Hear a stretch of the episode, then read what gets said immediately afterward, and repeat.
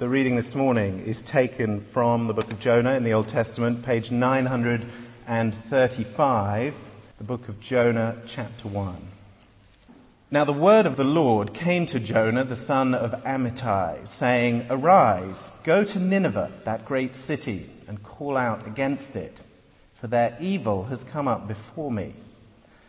But Jonah rose to flee to Tarshish from the presence of the Lord.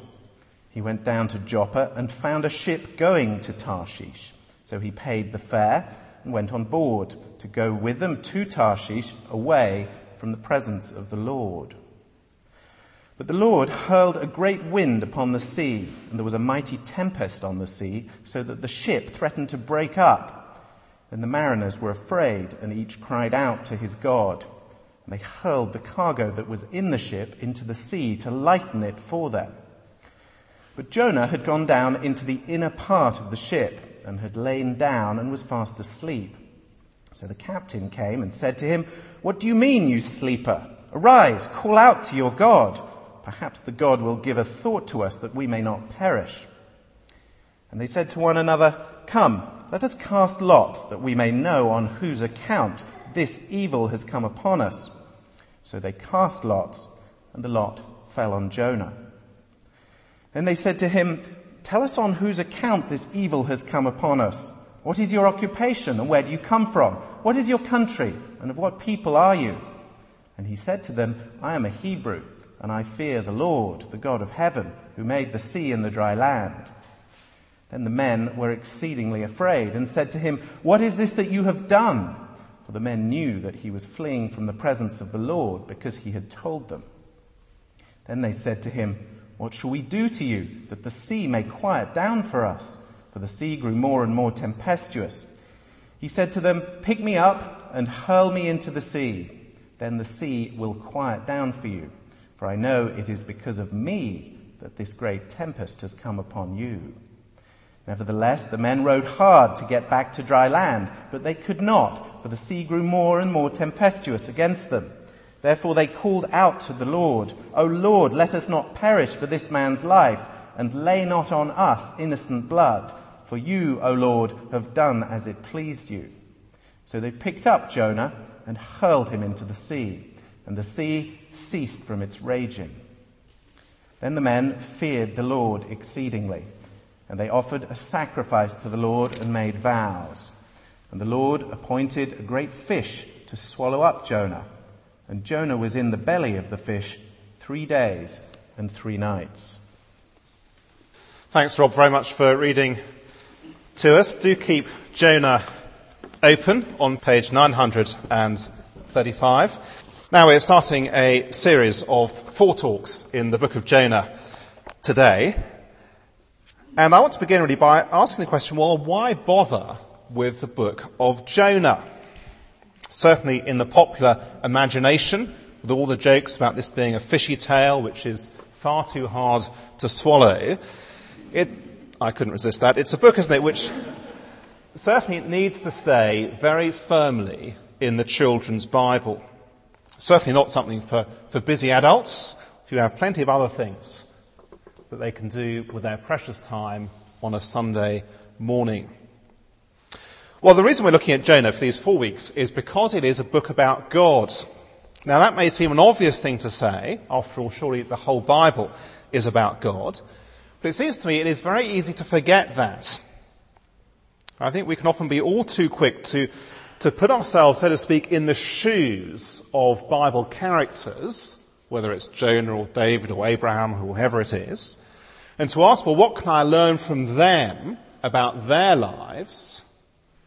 And actually to forget that above all, the Bible is a book about God and about His purposes for His world. I guess we've seen that, haven't we, in the Bible overview, those of us who have done it over the last year.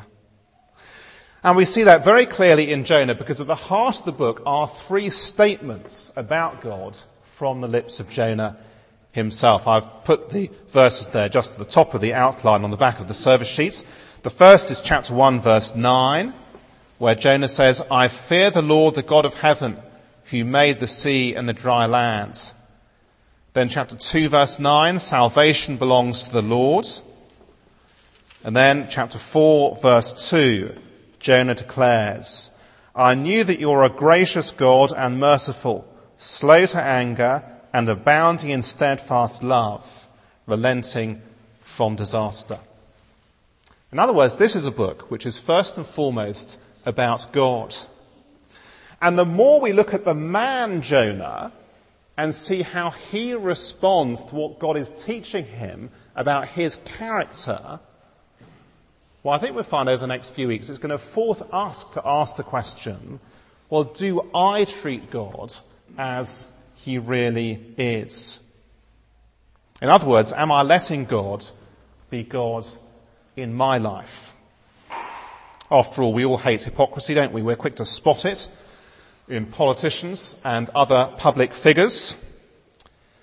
Here's a newspaper article from just uh, the beginning of this month. It reads, a former parish priest, Colin Pritchard, aged 64, has been sentenced to five years imprisonment for sexually abusing a boy in St Andrew's Church in Wellingborough 25 years ago. Now that is a shocking thing, isn't it? Indeed, if you're here this morning and you're not yet a Christian, I guess this may well be one of the reasons why you're not because you think Christians are simply a bunch of hypocrites. And if that is what you feel this morning, then I can understand that. But I think we're going to see that Jonah reveals the kind of doublespeak or hypocrisy that can so very easily be in all of our hearts, whether we're Christians or not, and force us to ask the question, am I letting God be God in my life? Well, three points on the outline today. I'm sorry for the unimaginative headings, but I think they, they get us to the heart of the chapter. First of all, God's sovereignty. In other words, God rules over every aspect of his creation. And then once we've looked at these three points, as usual, we'll have a question time at the end. So then, God's sovereignty. Have a look at verses 1 and 2. Now the word of the Lord came to Jonah, the son of Amittai, saying, Arise, go to Nineveh, that great city, and call out against it, for their evil has come up before me.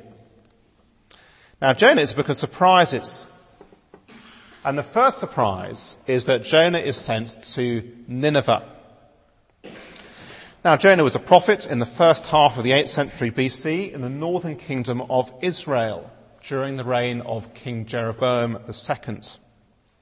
Some of us will know how the kingdom of David and Solomon had been divided in two between the, the southern kingdom of Judah and the northern kingdom of Israel. And Jonah is a prophet to the northern kingdom. You can find out more about him in 2 Kings 14:25. It's there on the outline. Do look it up later. Don't look it up now. It's an important verse though, I think, because it locates Jonah specifically in history. In other words, Jonah is no fairy tale figure. He is there in the history books. Indeed, Jesus also spoke about him as a historical figure. I've put the three references to him in the Gospels there in Matthew and Luke on the outline, and we'll come back to them later on in the series as well. But the surprise is that God doesn't send Jonah to his own people, to Israel, Instead, he sent him to Nineveh. In modern day Iraq, Nineveh was the capital city of Assyria, and Assyria was one of Israel's greatest enemies. The point being, of course, that God is sovereign not just over Israel, but over Assyria, over any nation, wherever it is. And so Jonah is called out, we're told, to preach against Nineveh because its evil has come up before the Lord. Here is the sovereign God who exercises his rule, his kingship over every nation, every people group, who sees what they're doing and calls each one to account and will hold each one to account. It's a very striking corrective, isn't it, to the way our culture so often thinks about God. You see, God doesn't smile benignly and weekly on everyone regardless. No, he calls each one to account. And nor has God sort of sat down at a power sharing conference and divided up the world with other so-called gods. Sort of making decisions like, well, you know, this people group over here on this continent can worship me, and then you can have this people group on this continent over here, and they can worship you. No, that God is the sovereign God over all nations, the one to whom every person will be brought to account. And you probably noticed as Rob read the passage for us that actually we see God's sovereignty throughout this first chapter. So in verse 4, God hurls a great wind on the sea, which causes a storm. Here is the sovereign God powerfully taking the initiative. The picture we should have in mind is not the English Channel when it's slightly choppy, even though personally that's always quite enough to send me up on deck for some fresh air. No, rather, this is the worst storm ever. These sailors are terrified. If you've seen the film The Perfect Storm, starring George Clooney, I take it it's meant to be that kind of storm, which throws a boat around the place, as if it's just made out of balsa wood. It's the same sovereign God who in verse 15 causes the storm to cease as soon as Jonah is thrown overboard. In verse 7, the sovereign God who is Lord even over the throw of a dice. As verse 7, the sailors say to each other, Come, let us cast lots, that we may know on whose account this evil has come upon us. Now, I take it this isn't meant to be a model for Christian guidance and how today we are to discern God's will. After all, these are just pagan sailors, aren't they? Just doing what they think they ought to do. But God is still sovereign over them as they cast their lots. And then verse 17, God sovereignly provides a great fish, not a whale, interestingly, but it might have been, but we're not told, appointed by Jonah, by God rather, to swallow Jonah. Well, I guess many of us will have uh, been on holiday. One of the, the joys of this particular Sunday in the church year is that suddenly lots of people we haven't seen over the last few weeks are back again. But I wonder where it is you went to if you've been away. Well, wherever it was, God is sovereign there. Those who live there are accountable to Him. We went to Pembrokeshire in Wales. Everyone we met is accountable to Him. He is sovereign even over the weather, which in our case was a great comfort as we were battered by the winds and the rain. Now, I imagine that uh, because most of us here are Christians, that most of us do believe that God is sovereign in his world and in charge of it. I realise that not all, all of us will believe that, in which case do uh, ask afterwards or come and talk to me afterwards. But for those who do, or at least say we do, let me ask, do you really believe that God is sovereign in his world? In other words, does your life match up to what you say you believe? Because that is the issue for the rest of the chapter. So let's move on, secondly, and think about Jonah's hypocrisy. Because here is the next surprise of the book. It's there in verse 3. Have a look at it. But Jonah rose to flee to Tarshish from the presence of the Lord. He went down to Joppa and found a ship going to Tarshish. So he paid the fare and went on board to go with them to Tarshish, away from the presence of the Lord. Jonah flees from God. In fact, the author tells us, he, three times that rather than going to Nineveh, which was in the east, he goes to Tarshish, which is in the west, probably in Spain. Now, we're not told why Jonah flees. We'll have to wait until chapter 4 for that. But notice also in verse 3 that we're told twice that Jonah is fleeing from God's presence. Which is an odd thing, isn't it? Because as a prophet, Jonah would have known his Bible. He'd have been familiar with the words of Psalm 139, which I put on the outline, which ask of God, Where shall I go from your spirit? Or where shall I flee from your presence? If I ascend to heaven, you are there. If I make my bed in the depths, you are there. Something seems to be very wrong, doesn't it? Jonah knows in his head that he cannot flee from God.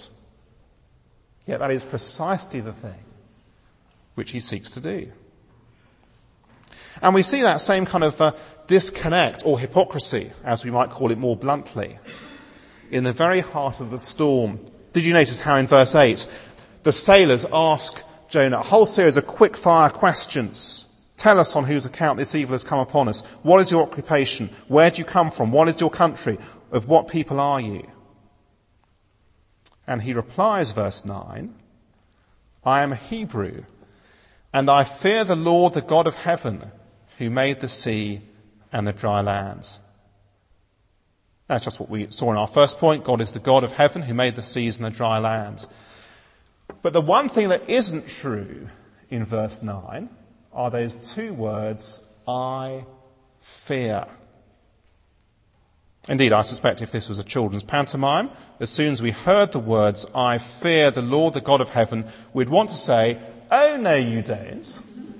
Because he so clearly doesn't. It's, it seems to be a, a creed that Jonah can recite by heart. I fear the God of heaven who made the sea and the dry lands. But it hasn't begun to impact his life. In fact, we see throughout the chapter that Jonah doesn't really fear God at all. Did you notice how in verse 5 these pagan sailors pray?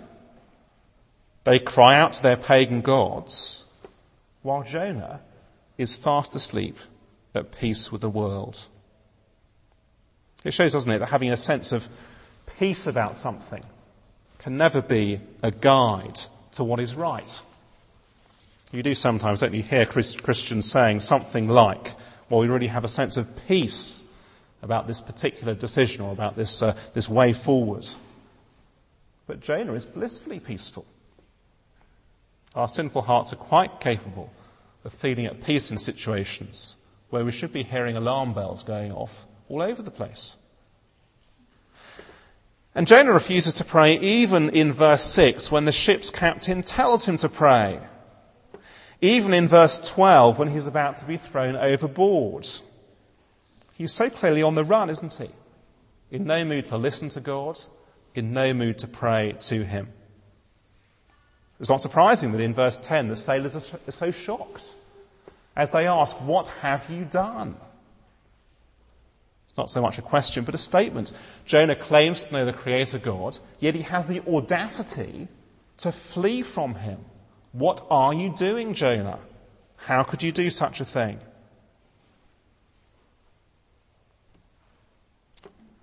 But then, of course, we're not that unlike Jonah ourselves, are we? I take it.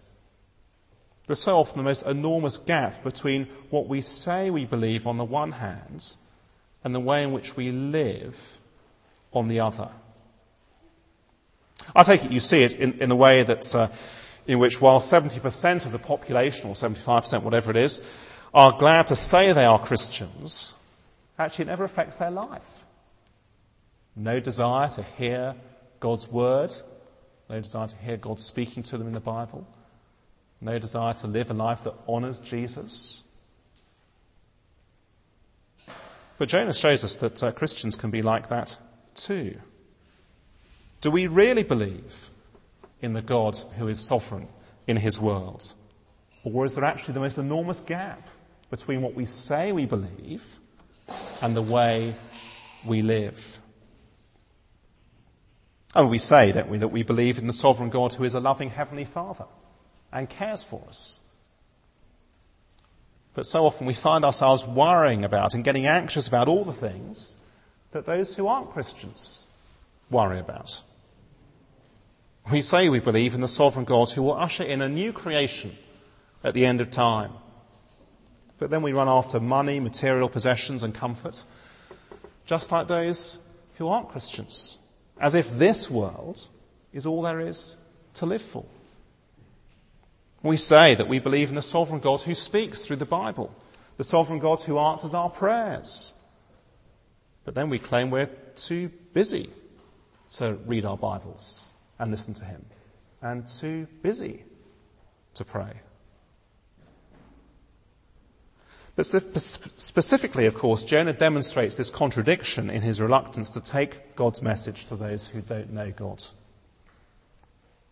Well, like Jonah, we are commanded by God to take his message to those who don't know about him and his son Jesus, to make disciples of those who don't know him. Yet so often we, we may not flee, but we certainly keep quiet, don't we? With friends, colleagues, family. We heard earlier that in five weeks' time, Jonathan Fletcher will be speaking at a guest event here at Grace Church. Now, I wonder how you reacted to that. Now, I know there are some who, who simply love inviting people to things. They, they, they, throw themselves into something like that, and they'll take 20 invitations uh, later on. But it's very easy, isn't it, just to slightly dread an event like that. Perhaps uh, some of us are unsure. We even ought to be telling people about Jesus. After all, why on earth should I seek to impose what I believe on other people? Perhaps uh, we're not sure it's worth inviting them. We think they won't come, that it's, it's just not worth the effort. I think that's probably my temptation, if I'm honest. Or perhaps, like Jonah, we're just plain disobedient. Perhaps we're afraid what others might think of us if we invited them along to a talk at church. A few years ago, the journalist Matthew Parris, who is not a Christian as far as I'm aware, summarized the teaching of the New Testament pretty accurately in an article in the paper. And he then went on to say this. If I believe that, or even a tenth of that, how could I care which version of the prayer book I used? I would drop my job, sell my house, throw away my possessions, leave my acquaintances, and set out into the world with a burning desire to know more. And when I found out more, to act upon it and to tell others. Far from being puzzled that Mormons and Adventists should knock at my door, I am unable to understand how anyone who believes what is written in the Bible could choose to spend his waking hours in any other endeavour. The gap between belief and life. I take it all of us need to recognise, don't we, just how much of Jonah there is in each one of us. Those of us who say we are Christians, we say we believe in the teaching of Jesus, but does it really affect us and shape us? I take it that one of the marks of our own spiritual health will be the extent to which we recognize ourselves in Jonah and this gap between what we say we believe and the way in which we live. And that would be a great topic of conversation over coffee later on. God's sovereignty, Jonah's hypocrisy, thirdly, the sailor's faith, verse 16. Then the men feared the Lord exceedingly, and they offered a sacrifice to the Lord and made vows. Here is the third surprise of the book, and what a contrast to Jonah. These sailors fear God. Where to fear in the Bible, to fear God in the Bible, is to treat Him rightly, to relate to Him as He is, as the great God that He is. And I wonder if you noticed how, how through the chapter the object of their fear changes. So, verse 5, we're told they're afraid. Now, at that point, they're simply afraid of the storm. But by verse 10, they're not just afraid, they're exceedingly afraid. And not of the storm, but of the God who might be angry not only with Jonah, but with them for taking Jonah on board their boat. In verse 14, they then pray to God with a respect for God and a respect for his power that, that Jonah totally lacks. It's, the, it's a passionate prayer if you look at it, as they recognize that God is sovereign. You have done as it pleased you. And then verse 16, their fear has turned full circle. They no longer fear the storm, but the God who sent the storm. They fear with awe, they fear with conviction. You see, the whole issue for these sailors is this who is God? The pagan God of verse 5? Any other gods who perhaps they haven't heard of in verse 6? Or the sovereign Lord who sent the storm? And of course, this is not the only time in the Bible when a storm is calmed miraculously. It's not the only time in the Bible when hardened sailors are terrified. They'd be drowned. It's not the only time in the Bible when the fear of a storm becomes a greater fear of the one who can calm the storm just with a word. Because, of course, it's exactly what Jesus Christ did in Mark chapter 4. Do look it up later. Because the sovereign God of Jonah chapter 1 is the same God who is fully revealed in Jesus Christ. The sovereign God, Jonah's hypocrisy, the sailor's faith. You see, Jonah chapter 1 shows us that there are two ways in which you and I can be on the run from God. The first is to be like the sailors. Obviously, pagan, worshipping gods that aren't gods at all. And I guess there'll be one or two like that here this morning. It's wonderful to have folk like that here at Grace Church on a Sunday morning. Worshipping things that aren't gods at all. Perhaps it's a, a job or the family or a lifestyle. That is the number one thing in our lives. And if that is us this morning, then clearly the issue for us is just the same as the issue for the sailors. It's will we repent? Will we put our trust in and fear the sovereign Lord and honour him by putting our trust in his Son, Jesus Christ, and turning to him? And if that's something you've never done, and you know it is something you need to do, then why not come and speak to me afterwards? But the second way in which we can run from God is to be like Jonah the Bible believing prophet. Jonah says he believes all the right things. No doubt he goes to an evangelical church where the Bible is clearly and faithfully taught. No doubt he says the creed with great gusto, but he's on the run. His life simply doesn't match his beliefs. And I guess the likelihood is there'll be many of us who are like that this morning. And the issue is just the same. Will we repent? Well, why don't I lead us in prayer? And then if anyone would like to ask a question, we do usually have a question time, so do ask a question. Let's pray together.